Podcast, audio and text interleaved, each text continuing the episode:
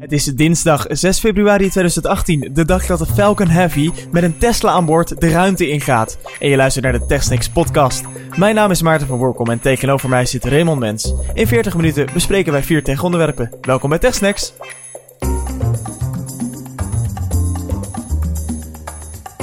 Raymond, eh, net als de Tesla vliegen wij door de ruimte, maar vanaf een ander kanaal. Ja, de TechSnacks podcast is vernieuwd.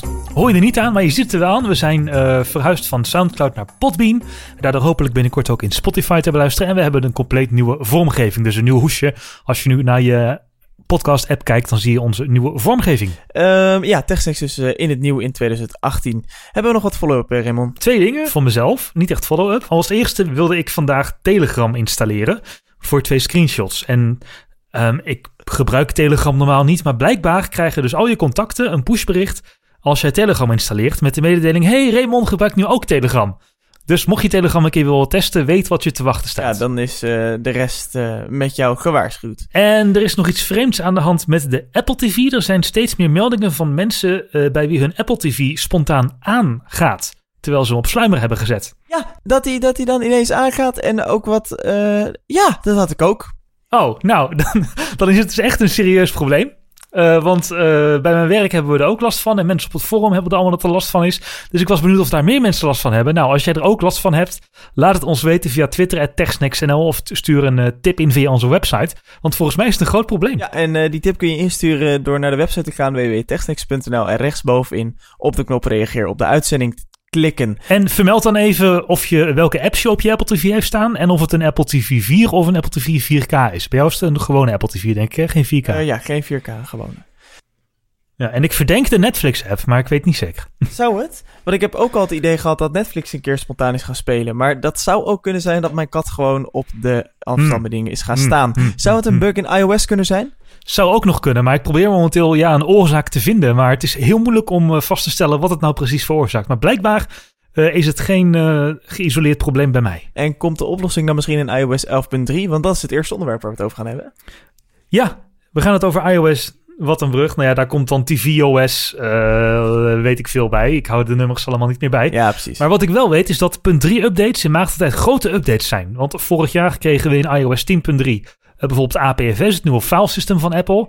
En herinner je nog, in iOS negen punt drie kwam de Nederlandse Siri. Ah ja. Verantwoordelijk voor de best beluisterde aflevering van TechSnacks ooit. Nog steeds. uh, nou, nu is elf punt drie als beta beschikbaar, ook als publieke beta. En er zijn uh, veel vernieuwingen. En ik denk, daar moeten we het even over hebben, want die zijn op meerdere gebieden interessant. Als je een iPhone tien hebt, dan kun je nu niet alleen een hondje, een kat, een alien worden met een emoji, maar ook een draak, een beer, een schedel en een leeuw. Ah, kijk, da- da- daarvoor tel je natuurlijk... Ja, daarvoor tel je zoveel geld neer voor een telefoon. En met iOS ja. elf punt drie kun je dus nog meer, uh, nog meer animoji worden. Nou, dat is het minst belangrijke. Apple heeft natuurlijk volop ingezet op A R. En uh, ze maken het waar met ARKit één punt vijf, wat in iOS elf punt drie zit. Want tot nu toe kon je eigenlijk alleen met ARKit alleen maar op uh, horizontale oppervlakken gebruiken. Dus op de grond of op een tafel kon je iets neerzetten. Maar met iOS elf punt drie gaat ARKit ook verticale oppervlakken ondersteunen. Dus je kunt nu ook iets aan de muur hangen in augmented reality bijvoorbeeld. Ja, dus ik heb daar een, een voorbeeldje van gezien laatst op internet. Dat was volgens mij uh, iemand die door een boekwinkel liep. En die uh, kaften van boeken scande met, of nou ja, eigenlijk bekeek via zijn telefoon. En daar kwam dan telkens een pop-up met wat reviews en uh, wat, wat critics van recensenten. Ja, ik vond het een mooi idee. Ja, je kunt bijvoorbeeld ook uh, een, een app waar kunst verkocht wordt. Kun je alvast kijken hoe dat schilderij nou eigenlijk bij jouw kamer past, hoe het aan de muur hangt. Oh ja. Maar er wordt ook een andere nieuwe functie aan ARKit toegevoegd. Het wordt ook mogelijk om objecten om te zetten naar augmented reality objecten. Dus als bijvoorbeeld een filmposter is, dan kun je die drie D laten maken of aan de hand van die filmposter een uh, A R-ervaring opbouwen. Maar denk ook aan musea die meer informatie willen tonen over uh, schilderijen, objecten. Dat kan ook met ARKit vanaf iOS elf punt drie. En uh, zakelijk chatten kan ook, hè? Ja, niet zo heel boeiend, maar je kunt uh, iMessage Business Chat wordt gelanceerd. Je kunt zakelijk chatten met bedrijven. Nou, Apple gaat het zelf natuurlijk ondersteunen met Apple Support. En toevallig uh, gelijk met WhatsApp Business, dat vorige week is uitgebracht. Nog wel alleen voor Android. Ja, ik bedoel, ik werk nu al een hele tijd op Apple. En uh, ik vind iMessage nog steeds ruk werken. Mm-hmm. Dus ik ben heel benieuwd hoe die business chat zal zijn. Want de, de, de synchronise- ja, het synchroniseren van die berichten tussen Mac en iPhone en iPad, het gaat gewoon niet soepel. Nou, daar gaan we nog op terugkomen. Want ook daar, jawel, het lijkt de oplossing voor al je problemen, gaat iOS elf punt drie op een nieuwe manier mee afrekenen. Maar misschien wat nog wel de grootste ophef heeft uh, veroorzaakt de afgelopen tijd, was natuurlijk het feit dat Apple je iPhone afremt naarmate de batterij. Ja, yeah. It's not a bug, it's a feature. Ja, een paar, uh, een paar mensen hadden al, uh, hadden al het idee van, goh, mijn iPhone is de laatste tijd traag. En een aantal slimme nerds op uh, forums uit Reddit hebben een uh, iPhone zes gepakt, gekeken hoe snel die was en daar een uh, programma Geekbench opgedraaid. Toen de batterij vervangen en nadat de batterij vervangen werd, was de iPhone ineens een stuk sneller en scoorde die ook veel hoger in Geekbench. En ja, wat bleek nou? Apple is met iOS tien punt twee punt een, dus een jaar geleden al, het heeft een jaar geduurd voordat we het hebben ontdekt, begonnen met de iPhone uh, wat af te remmen als de accu slecht wordt. Ja, maar uh, waarom? Uh, om het risico op uitvallen te voorkomen. Uh, ik weet niet of je het herinnert. Vorig jaar was er een boel gedoe over iPhones die spontaan uitvielen. Als het koud was bijvoorbeeld en je liep over straat en je accu was een beetje versleten, dan wilde je iPhone nog wel eens uitvallen. En uh, Apple heeft dat destijds met iOS tien punt twee punt een opgelost. Dat hebben ze dus opgelost door, uh, als de accu slecht wordt, de processor wat minder hard te laten werken. Waardoor de processor ook minder piekspanning van de accu vraagt. En oude accu's kunnen vooral in koude omstandigheden die piekspanning niet meer leveren die de processor nodig heeft. Als je, als je, als je het zo vertelt, dan klinkt dit best wel sympathiek, hè? Maar uh, het klinkt ook een beetje als, ja, zeg maar, onze apparaten, ja, eigenlijk gewoon een slechte accu gebruikt. Uh, die doet gewoon niet meer zo goed. Dus de rest maken we ook ruk, want dan lijkt het wat minder erg. Nou ja, het zijn gewoon de wetten van de natuur, weet je wel. Na anderhalf jaar, twee jaar opladen en gebruiken is zo'n accu gewoon niet meer helemaal tip-top in orde. En Apple die laat zijn chips, als het kan, op zo hoog mogelijke pieksnelheid werken. Uh, maar dat kan gewoon als een accu slijt niet altijd. Nou, dat hadden ze wel even mogen vertellen, of in ieder geval een waarschuwing in iOS mogen doen, wat nu werden ze beticht van, oh ja, jullie maken het bewust trager en zie je wel, dat is alleen maar om mij een nieuwe iPhone te laten kopen. Terwijl ze eigenlijk, zegt Apple dan, alleen maar bezig waren met zorgen dat je je iPhone gewoon kunt blijven gebruiken, dat hij niet uitvalt. Geloof je dat echt?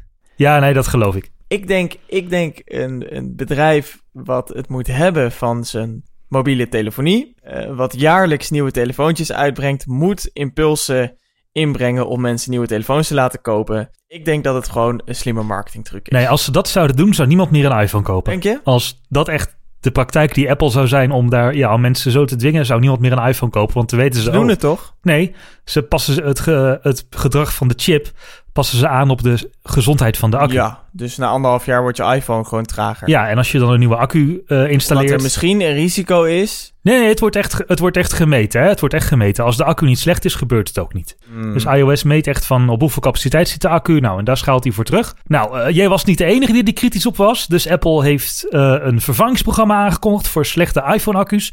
Je kunt nu voor negenentwintig euro je iPhone-accu laten vervangen. Dat is een uh, verlaging van de prijs van negenentachtig euro. En dat kan tot eenendertig december tweeduizend achttien. En in iOS elf punt drie krijg je nu wel netjes een waarschuwing als je accu uh, slecht is. En ook kun je kiezen om die vertraging uit te zetten. Dus als jij zegt van, nou, ik wil best het risico dat mijn iPhone misschien een keer uitvalt, of dat ik wat minder lang met mijn accu kan doen, maar ik wil wel een iPhone die altijd op zijn pieksnelheid kan werken, dan kun je dat in iOS elf punt drie instellen. Nou, dat lijkt me een sympathieke oplossing. Hè? Zit er nog meer nieuws in uh, elf punt drie? Ja, een paar vertraagde functies. Uh, tijdens iOS elf, tijdens onze iOS elf special hadden we het al over AirPlay twee en iMessage en iCloud. Nou, dat werden latertjes, want ze kwamen niet in iOS elf punt nul, maar nu wel in iOS elf punt drie. En Air, AirPlay twee is vooral een uh, mooie, mooie verbetering. Eigenlijk heeft AirPlay sinds na twintig tien een beetje stilgestaan. AirPlay audio, we hadden wel wat AirPlay speakers, maar er gebeurde niet heel veel. En nu heeft Apple een grote uh, vernieuwing aangekondigd. AirPlay twee onder andere multiroom audio. Je kunt straks je speakers in de woning app beheren en ook naar verschillende kamers streamen. Er is een grotere buffer in AirPlay twee. Als jij nu bijvoorbeeld uh, buiten bereik van je wifi bent of je wifi is even traag, dan gaat je audio vaak al haperen, omdat AirPlay maar twee seconden vooruit buffert. En straks wordt een nummer zo snel mogelijk naar de speaker gestuurd die het buffert. Dus dan wordt een nummer van drie megabyte, bij wijze van spreken, al binnen een paar seconden naar een speaker gestuurd. Dus dan kun je rustig even je iPhone opnieuw opstarten of buiten de uh, buiten wifi-bereik lopen. En dan speelt het nummer gewoon door. Als je iPhone dan uitvalt, is het ook niet erg. Uh... Nee, dat is wel handig. Wel een beetje een uitdaging. Want apparaten moeten natuurlijk synchroon blijven. Oh ja. Voorheen kon je bij AirPlay zeggen van, nou, spoel als je door ging spoelen, spoel gewoon door naar één minuut dertig en begin vanaf daar weer met twee seconden bufferen. Maar nu moet dus in die audiobuffer die er al is gekeken worden, hebben alle speakers dezelfde buffer. Uh, Oké, okay, dan moeten we nu terugrekenen naar één minuut dertig en daar moeten we beginnen afspelen. Dus het is wel een grote ingrijpende verandering, zeg maar. En ze gaan ook um, uh, zich houden aan de Europese wet. Uh, met Advanced Mobile Location. Ja, klopt. Nou ja, dat gaat uh, de Nederlandse uh, overheid eigenlijk doen. Want iOS elf punt drie ja. krijgt ondersteuning voor Advanced Mobile Location. En dat betekent dat als je één één twee belt, dan wordt je wifi en je G P S ingeschakeld. En dan krijgt de één één twee-centrale, de meldkamer, je exacte G P S-positie. En die is vaak tot een meter of dertig, zeker nauwkeurig. En nu moeten ze dat uitvragen of uh, desnoods uitpeilen via een G S M-mast. En dat, uh, ja, dat, dat is niet zo heel erg... Uh... Uh, accuraat. En uh, Safari elf punt één kunnen we ook verwachten. Hè? Ja, Safari elf punt één kunnen we ook verwachten. En daar worden webdevelopers enthousiast van. Want op Android kon het al een tijdje. Maar nu kun je ook offline webapps in Safari gaan maken. Dat heet uh, service workers.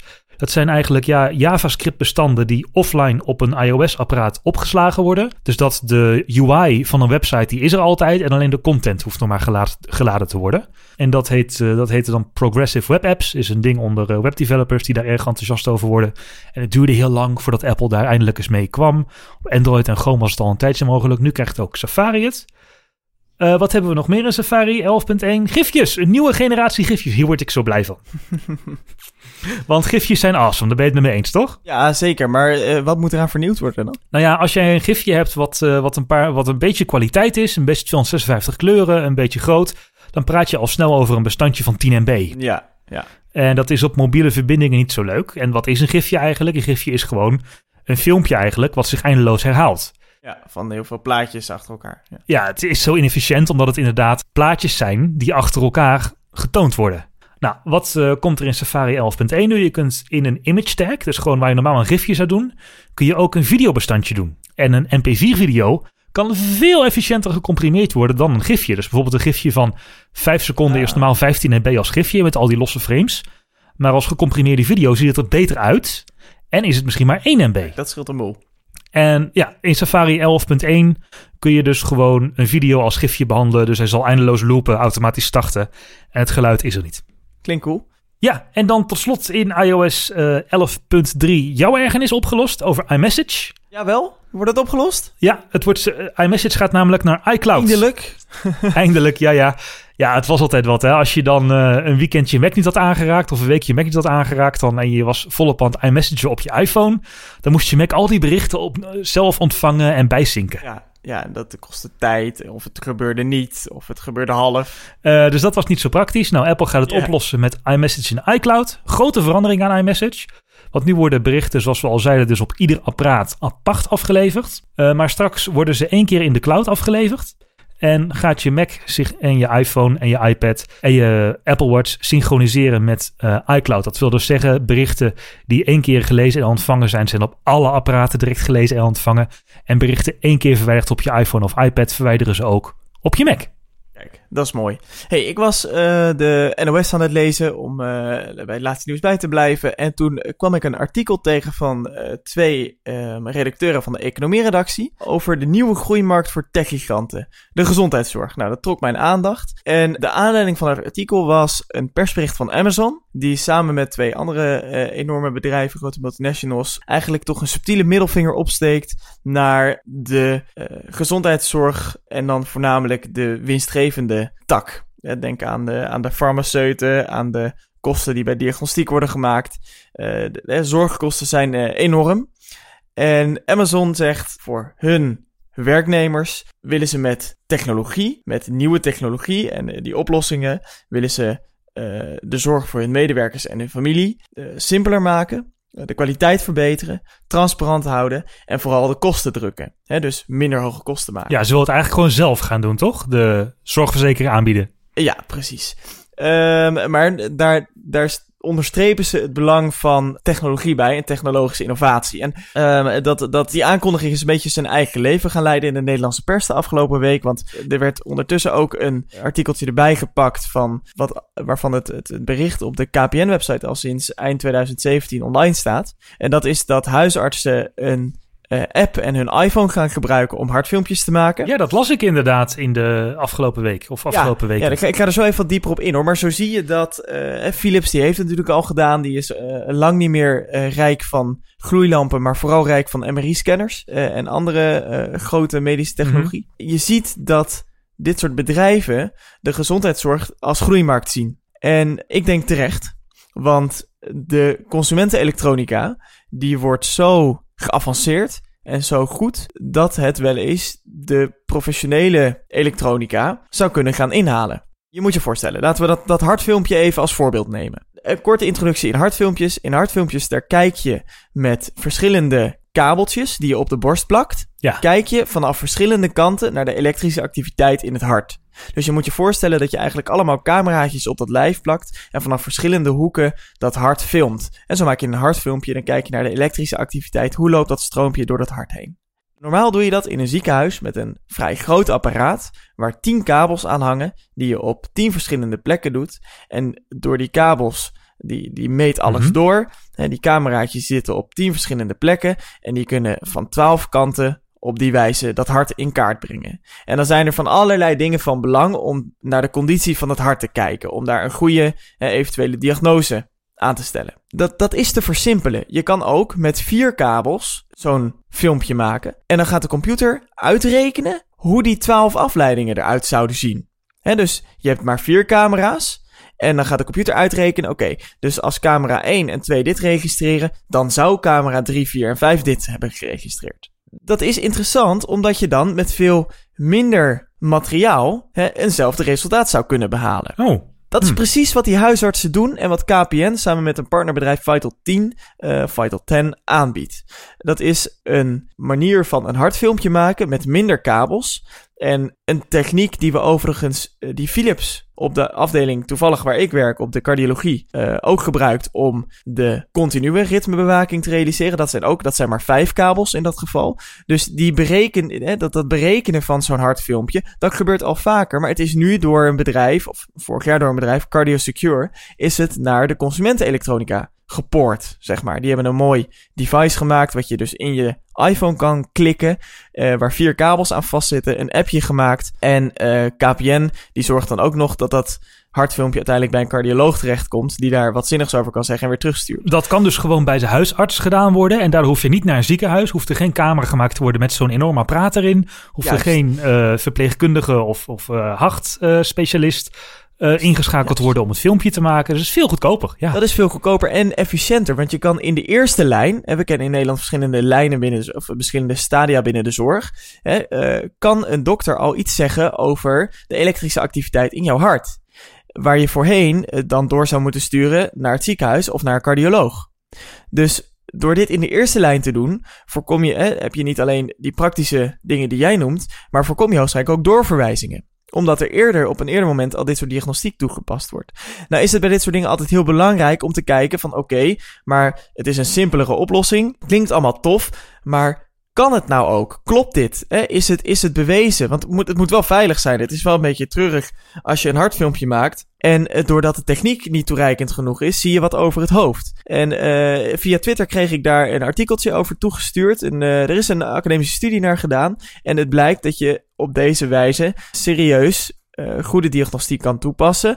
Mits je een aantal slagen om de arm neemt bij een aantal metingen die je kunt interpreteren. Dus je moet zorgvuldig blijven kijken. Maar voor de eerste instantie in de vroegsignalering kan dit zeker de patiëntenzorg verbeteren. En geld besparen. Er zit in, in de zorgwereld is er een enorme behoefte naar e-health. Dat is eigenlijk nog een, een, jaren een ondergeschoven kindje geweest. Binnen het U M C Utrecht waar ik werk hebben we nu nou, uh, nog niet eens zo lang. Het is volgens mij niet meer dan twee jaar. Dat jij als patiënt met je DigiD kan inloggen op het patiëntportaal. En daar daadwerkelijk ziet wat we le- meten in het lab en wat we over je opschrijven als patiënt. En de technologie geeft ons de tools om mensen die transparantie te geven. En het geeft ons de tools om gezondheidszorg goedkoper en efficiënter te maken. En als jij uh, dat kan leveren als bedrijf, dan kun je daar natuurlijk enorm rijk van worden.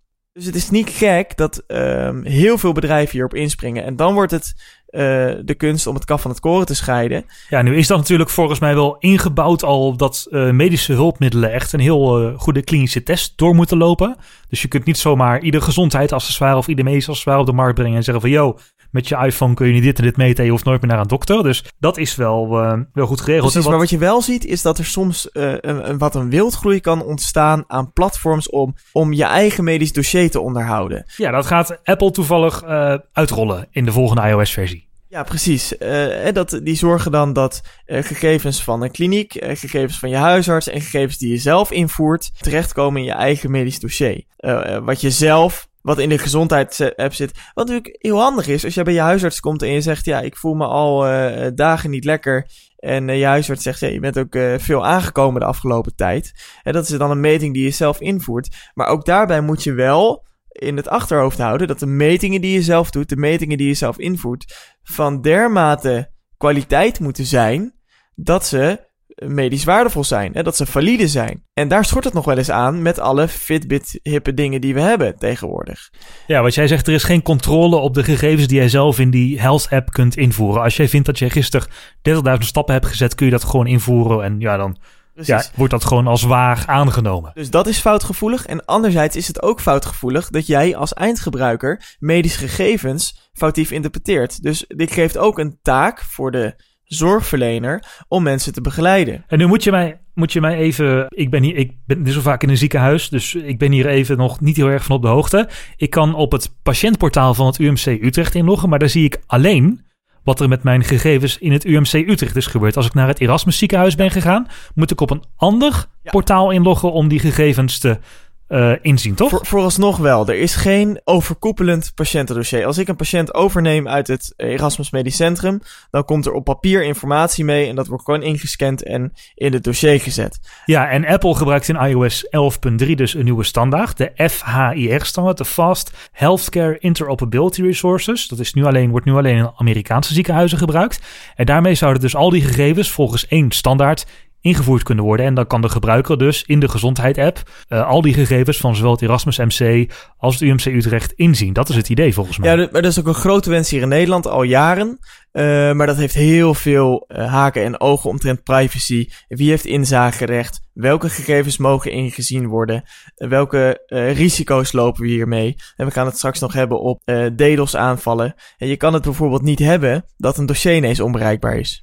Ik moet zeggen dat ik ook niet weet hoe de achterkant eigenlijk precies van uh, in elkaar zit. Of Apple die host, of dat het een A P I is die ergens anders draait. Dat is mij nog niet duidelijk. Ik denk dat we daarvoor een keer een expert moeten uitnodigen in de podcast om, uh, om ons daar verder in te, in te laten informeren. Want daar zit ja. ik ook niet helemaal in. Maar wat ik wel weet is dat verzekeraars hier heel graag in willen kijken waarschijnlijk. Nou ja, dat, dat zijn ook gevaren die genoemd worden. Hè? Um, een, een verzekeraar die ja, over dat soort gegevens ineens beschikking krijgt en zegt, ja, maar meneer, hè, u heeft al uh, jaren morbide obesitas en u doet er niks aan. Dus uh, dat zijn tricky dingen. Maar de, ik kijk er niet helemaal achter, dus dat is speculatie. Wat mijn punt van dit stukje is, is dat ik het een hele logische stap vind van de techgiganten om in die Uh, gezondheidszorg te duiken. En ik denk dat we daar alsmaar meer en meer van gaan horen. Maar dat we moeten waken in alles van onszelf uh, willen meten. En wat ik zelf belangrijk vind, is dat ik eigenaar blijf van mijn eigen data. Ik wil gewoon ten alle tijde kunnen zeggen, die data moet niet inzichtelijk zijn. Daar moeten geen externe partijen bij kunnen. Nu zou het met zo'n app op je iPhone bijvoorbeeld wel kunnen zijn dat jij die data kunt inzien, dat die versleuteld opgeslagen slaat met jouw Apple I D bijvoorbeeld,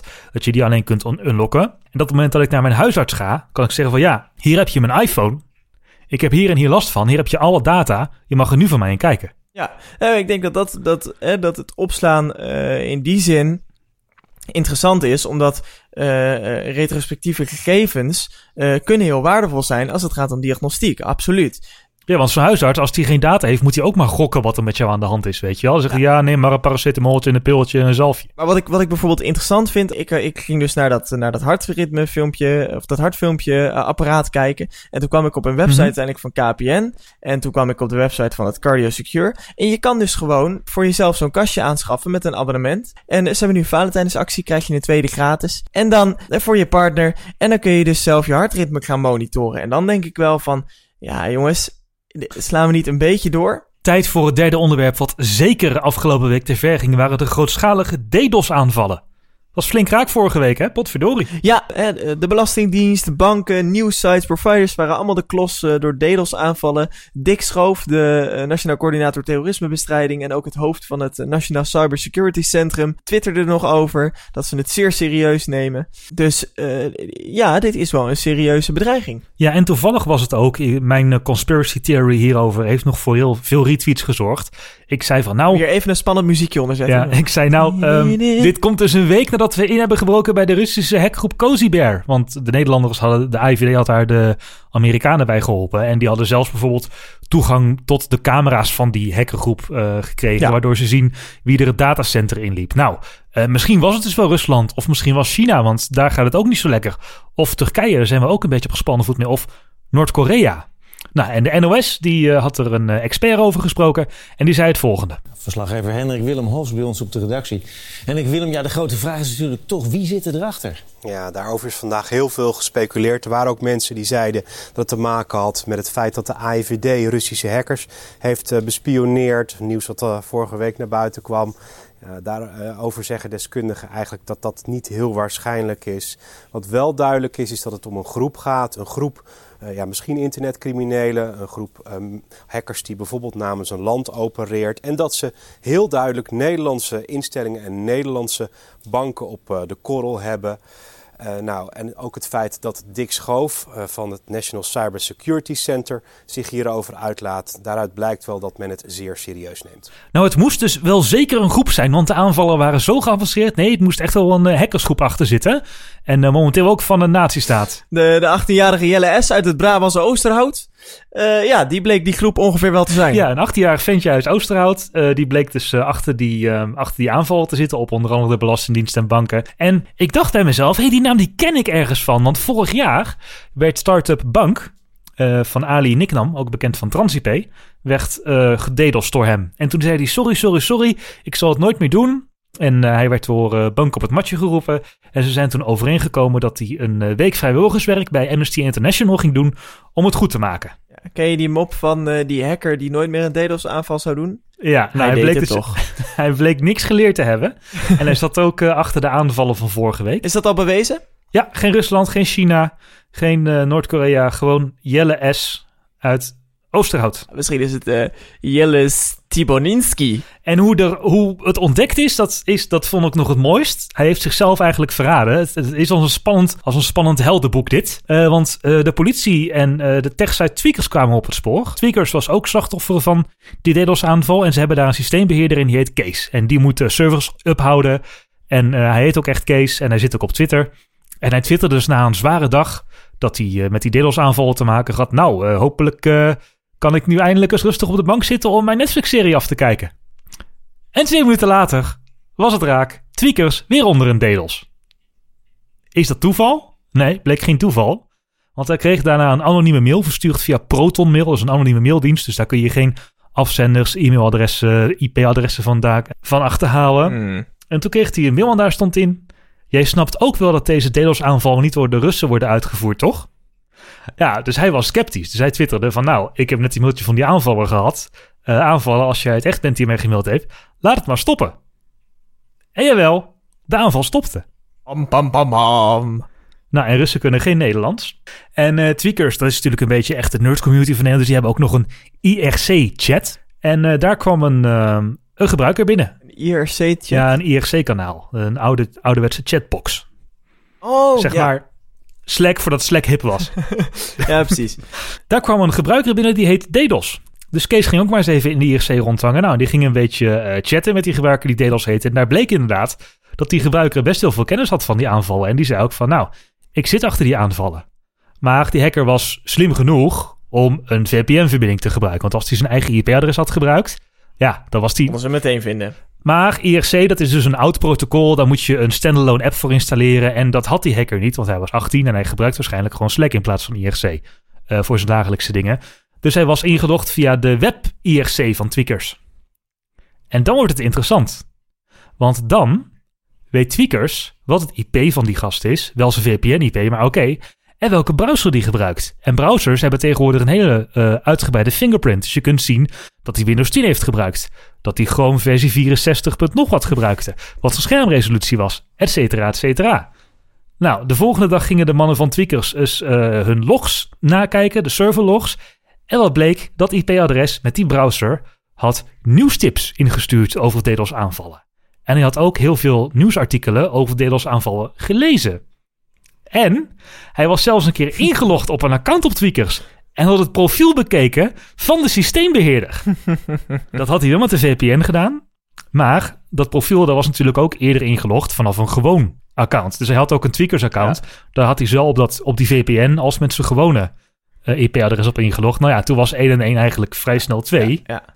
En toen hadden ze hem. Ja, maar hij moest vandaag voor de rechter verschijnen. Ja, ik heb nog niet meegekregen wat de uitspraak is. Volgens mij verschijnt hij altijd een dag later uh, online. Ja, we zaten er dus met z'n allen echt gigantisch naast. Maar wat zou deze uh, Rus in schaapskleren... Uh, we hebben een titel, Rus in schaapskleren. wat, zou, wat zou die Rus in schaapskleren nou uh, eigenlijk willen? Erkenning? Iets spannends? Zou dat ja, zijn? Ik denk dat hij gewoon een beetje kikt op, uh, op dat... zijn aanvallen en zijn toedoen in het nieuws is... en wereldwijd nieuws is tot C N N aan toe... die het heeft over de Dutch attacks... Ja. Uh, en in verband wordt gebracht met Rusland. En uh, ja, op die leeftijd doe je dat blijkbaar. En ik vond het ook wel interessant... hoe die nou eigenlijk aan die capaciteit was gekomen... om een DDoS-aanval te doen. Want niet iedere achttienjarige... die heeft natuurlijk zomaar even... Hij zal wel, hij zal wel in de dark web zitten. Nee, um, als bedrijf... kun jij zelf testen of je netwerk DDoS-proof is. Dus je kunt als het ware een DDoS-aanval bestellen... Ah. om te, jouw eigen hardware te testen. En naar eigen zeggen heeft die Jelle S. uit Oosterhout... er eens uh, zijn spaarpot omgekeerd, zijn zakgeld opgespaard... veertig euro er tegenaan gegooid... en daardoor kon hij uh, dagenlang allerlei sites van... Ja, ongelooflijk dit, hè? Ja. Ongelooflijk. Ja, heel bijzonder. Hey, um, Raymond... Uh, genoeg over deze DDoS-aanvallen. Uh, we gaan het hebben over een Apple-event wat eraan zit te komen. Want ik las uh, dat dat uh, maart zal gaan zijn. Hey, het laatste onderwerp. Uh, en dan gaan we nieuwe MacBooks, nieuwe iPhones en nieuwe iPads zien.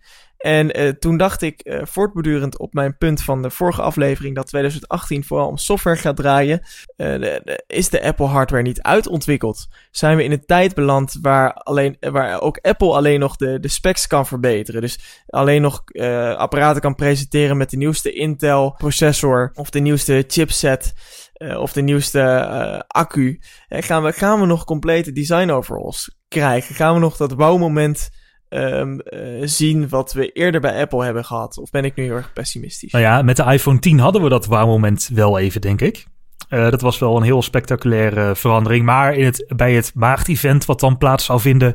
er wordt natuurlijk een nieuwe twaalf inch MacBook verwacht. Nou ja, die is niet heel wauw. Een nieuwe budget iPad en een nieuwe iPhone S E. Waar heel veel mensen ongetwijfeld blij mee zullen zijn. Maar dat zijn niet de producten waar normaal je mond van open valt, ja, natuurlijk. Nee, oké. Okay. Um, maar dan, dan gaat het dus een beetje om de budgetproducten. En um, dat, dat is dus gericht op een andere consumentengroep dan waar de, de, de toplijn op gericht is. Van die toplijn geloof ik wel dat mensen eens in het jaar of eens in de twee jaar hun apparaat vernieuwen. Want die mensen zijn zo gek om meer dan duizend euro neer te tellen voor hun iPhone. Um, ik kan me daar wel in vinden, dat begrijp ik wel. Maar mensen die gewoon een goede telefoon willen voor en daar best wat geld voor willen neertellen, maar niet zoveel geld, die dus voor de budgetlijn van Apple gaan, die overigens nog steeds erg duur is, hè? Dat moeten we natuurlijk niet vergeten. Ja, budget met heel veel aanhalingstekens. Budget met heel veel aanhalingstekens. Die kopen dus een A-product voor relatief veel geld, ondanks dat het dus een budgetlijn is, dus aanhalingstekens. Die kopen niet zo snel iets nieuws weer. Die denken niet volgend jaar, oh, de nieuwe iPhone S E is weer uit, laat ik die weer kopen. Heeft het zin om jaarlijks Um, uh, op hoge frequentie die budgetlijn uit te brengen? Nou ja, de budget slash B-productenlijn, de producten die niet in september, die, ja, daar heb je eigenlijk voor ieder product heb je daar een andere lijn van. De iPhone S E komt uit twintig zestien en vorig jaar hebben ze alleen de capaciteit vernieuwd en waarschijnlijk wordt het voor Apple ook een keer goedkoper om nieuwere chips te maken die ze toch al produceren dan om zo'n oude lijn met A negen chips nog op te houden bijvoorbeeld. De MacBook, daar zijn ze eigenlijk een beetje voor afhankelijk van Intel. Hoewel ze tegenwoordig ook steeds meer eigen A R M-chips... Ja. Uh, laten we ze gewoon even aflopen bijvoorbeeld. De MacBook, nou, dat wordt dan de twaalf inch MacBook. Uh, die krijgt eigenlijk ieder jaar gewoon een vernieuwing met de nieuwe Intel-chips. En dit jaar is het interessant dat Intel dit jaar het aantal cores op al zijn processoren eigenlijk aan het verdubbelen is. Dus in plaats van een, een dual-core kan een nieuwe generatie chip voor de twaalf inch MacBook nu een quad-core worden. En uh, de MacBook Pro kan naar zes cores bijvoorbeeld. Uh, dus op dat gebied is het wel interessant. Ik verwacht zelf niet dat er bijvoorbeeld een U S B-poort bij komt of zo. Nee, ja, ik bedoel, dat, dat ben ik met je eens. Ik denk uh, dat dat echt alleen maar om de uh, specificaties zal gaan, de MacBook-vernieuwingen. Uh, is, de, is de MacBook nog uh, zinnig naast de iPads die steeds beter worden? Uh, als we straks ook de, de, de besturingssystemen steeds meer samengevoegd gaan worden, hè, met de universele apps waar we het vorige aflevering over gehad hebben, uh, komt er misschien dan uiteindelijk een, een uh, MacBook uh, hout van de iPad hybride device? Maar dat is wel leuk dat, dat, dat je dat nu zegt, want vandaag las ik toevallig dat de verkoop van twee in één apparaten, dus twee in één laptops, die Lenovo Yoga Book, waarvan je scherm oh ja. om kunt draaien, dat dat heel erg aan het kelderen is. Dus blijkbaar willen mensen dat helemaal eh, niet. Goed, maar als je een toetsenbord aan een twaalf inch of aan een uh, ja, twaalf inch iPad, is dat die grote? De iPad Pro uh, hand. Ja. Uh, de, de, en je, ja, je, hebt een, je krijgt op een gegeven moment een, een iets andere uh, interface waarbij je ook een muis kan gebruiken, dan heb je het natuurlijk eigenlijk. Dan heb je eigenlijk inderdaad al een MacBook. En de, de afgelopen kwartaalcijfers van Apple zijn pas gepresenteerd. En daarbij bleek ook dat de iPad uh, best wel goed verkoopt. Uh, en dat de iPad Power User wel degelijk bestaat, omdat de gemiddelde verkoopprijs van de iPad gaat ook omhoog. En dat is het teken dat er veel meer iPad Pro verkocht wordt. Maar dat blijft natuurlijk bij de iPad, uh, dan gaan we even naar de iPad, een gigantische markt zitten voor mensen die gewoon op de bank willen surfen, Facebooken, tijdens de tv kijken, uh, willen twitteren. Nou, en daar is die iPad, die budget iPad, die iPad vijfde generatie, die dus waarschijnlijk deze maand vernieuwd wordt, daar is die weer interessant voor. Maar dit wordt geen iPad Pro uh, verhaal. Je kunt je natuurlijk af gaan vragen, is de iPad-markt niet langzaam verzadigd? En moet Apple wel iedere twee jaar of ieder jaar een nieuwe iPad uitbrengen? Maar het wordt op een gegeven moment gewoon duurder om oude componenten aan te houden dan om gewoon te zeggen van we pakken onze één na laatste chip. Ja, precies. En omdat we toch een wat bredere line-up willen voortzetten dan dat ze eerder hebben gedaan. Pak Apple tien jaar geleden, toen waren er geen he- niet heel veel uh, ja, oudere apparaten. Uh, good, better, best, hè? eh, ze willen toch een wat, wat bredere uh, line-up aanhouden. Dan, dan hoort gewoon een vernieuwing eens in de zoveel tijd er misschien gewoon om economische redenen wel bij. Dus het is niet eens zozeer ja, en om uh, de, de markt een nieuwe impuls te geven. Nee, het is niet om de markt een nieuwe impuls te geven. Waar ik vooral denk dat mensen, als er een maagd-event komt, het was DigiTimes die het zei, dus heel betrouwbaar is het gerucht niet. Denk ik vooral dat de iPhone S E twee uh, veel aandacht gaat krijgen. Er is weinig over bekend. Uh, het enige gerucht was dat die draadlo- concrete gerucht was dat hij draadloos laden zou krijgen. Nou, dat betekent automatisch dat de buitenkant op de schop moet. We zijn bij het blokje iPhone aanbeland op het event. Uh, want de huidige aluminiumbehuizing laat geen draadloos laden toe natuurlijk. Dus dan zou je een soort van mini iPhone tien krijgen. Maar het moet wel een beetje een betaalbaar apparaat blijven. Dus de vraag is, hoe gaat Apple dat Uh, betaalbaar houden? Nou, mogelijk weten we het eind maart. Uh, eenentwintig maart tweeduizend zestien was het vorige event. En meestal zit tussen deze producten wel twee jaar. Het zou dan in de derde of de vierde week van uh, maart moeten zijn. En wat je aanhaalde over die um, steeds meer uh, keuze binnen Apple's productlijn, dus dat je nu ook nog een iPhone zes S kunt kopen, dat is de jampottentheorie. Raymond, ben jij begonnen met ontbijten of zo? Want eh, vorige keer heb je Spectre en Meldon aan de hand van een boterham met, met hagelslag uitgelegd. en, en nu de jampottentheorie. Ja, dit heet toevallig de jampottentheorie. Ik kan er ook niks aan doen. Uh, als jij een consument uh, de keuze geeft tussen tien soorten jam in een schap, is een experiment in de V S geweest, is zo, sindsdien een soort waarheid in de consumentenmarketing, kopen ze veel minder snel een product dan wanneer je ze maar drie opties laat doen. En Apple is blijkbaar overgestapt van uh, het beperkte aanbod naar gewoon voor ieder wat wils. En blijkbaar werkt dat goed voor Apple, want ze verkopen steeds meer iPads en iPhones. Ja, dus het is een beetje, hè, ga je de Shampot way in je marketing of ga je de iPhone way? Dat is straks uh, de ja, vraag. Hè? Of ga je de, ga je de Mac, Mac way? Maar ik denk wel dat, um, dat zeker die MacBook, we zitten natuurlijk ook nog met de MacBook Air en er moet een keer een moment komen dat die, die MacBook Air eruit gaat, dat je echt de MacBook en de MacBook Pro krijgt. En ik denk zeker nu Intel uh, hard bezig is om ook zijn kleinste, zuinigste chips vier cores te geven, dat de twaalf inch MacBook toch langzaam en zeker wel een echt uh, volwaardig alternatief voor de MacBook Air begint te worden. Ik zou zelf graag een iets groter scherm en een tweede U S B-poort zien. Maar dan ben je misschien alweer bij een MacBook Pro aanbeland. Ja, dat denk ik ook hoor. Ik moet zeggen dat het voor, voor het huis, tuin en keuken tikken en onderweg een, een snelle computer mee hebben, is het echt een fantastisch apparaat. Ja, jouw, uh, jouw uh, hele scriptie is erop getikt, geloof ik. Ja, absoluut, ja. En veel meer dan dat nog. Nou, wie weet wordt ik ook nog eens onderdeel van de twaalf-inch MacBook-familie. Uh, we wachten eind maart af. Ja, en uh, dat brengt ons aan het einde van uh, deze TechSnacks podcast. Uh, de vier uh, TechSnacks zitten er alweer op. Hey, zal ik nog, zal ik, mag ik nog een klein geheimpje verklappen? Ja, d- nou, vertel. Uh, weet jij waar ik aanstaande vrijdag en zaterdag ben? Ja, ik denk het wel. Volgens mij ben jij in Londen oh. uh, om de HomePod op te halen.